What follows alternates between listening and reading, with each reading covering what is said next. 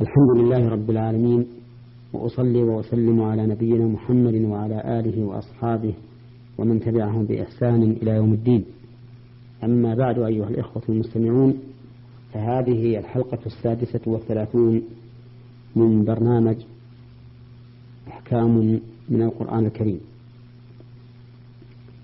أتكلم فيها على قول الله تعالى وعلم آدم الأسماء كلها ثم عرضهم على الملائكة فقال أنبئوني بأسماء هؤلاء إن كنتم صادقين.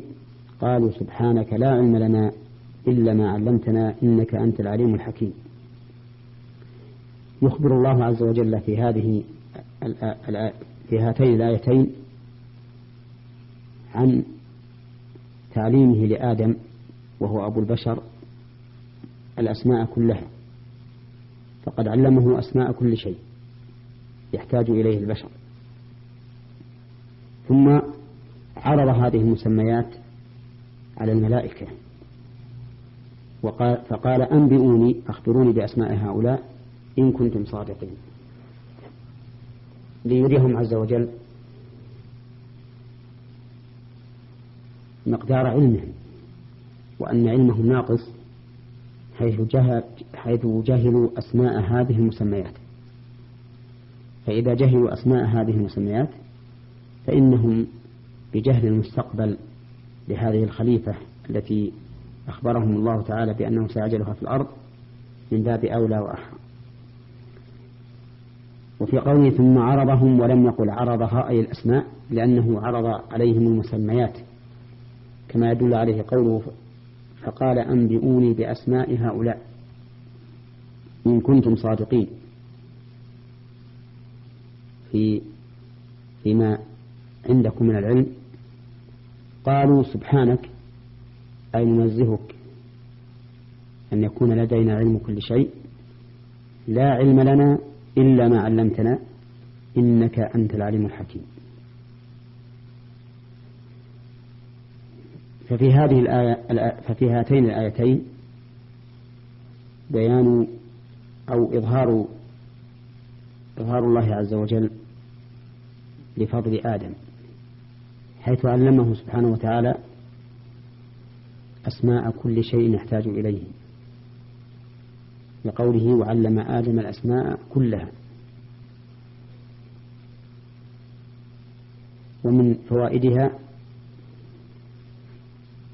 حكمة الله سبحانه وتعالى بامتحان الملائكة بعرض هذه المسميات التي علم آدم بأسمائها حتى يتبين نقصان علمهم.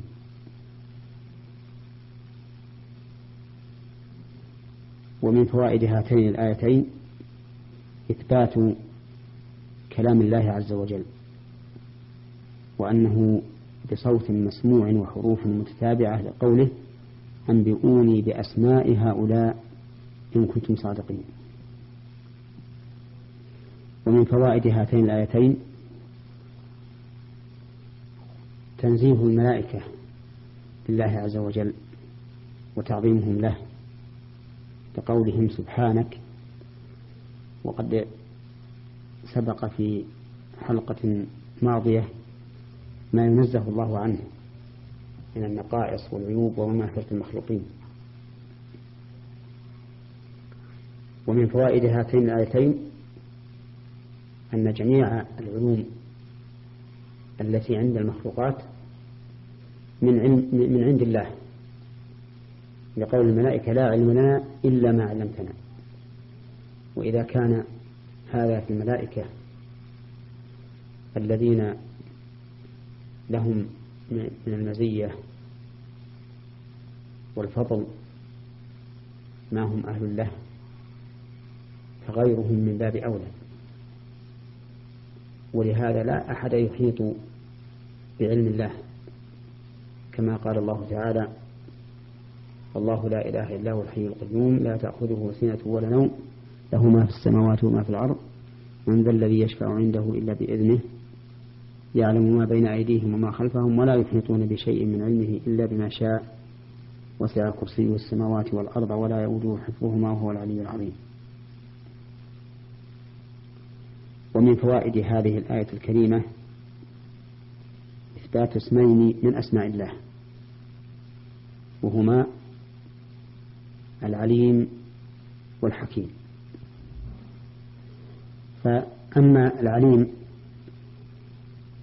فهو ذو العلم ذو العلم الكامل المحيط بكل شيء.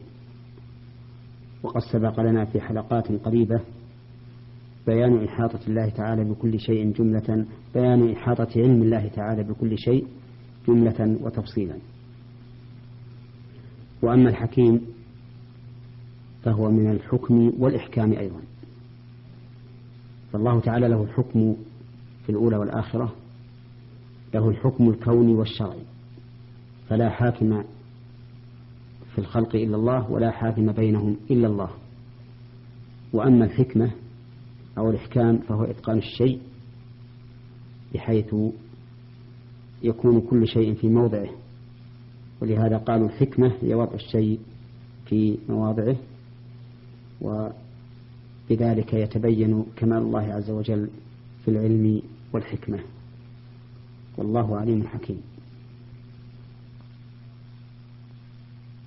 الحمد لله رب العالمين وأصلي وأسلم على نبينا محمد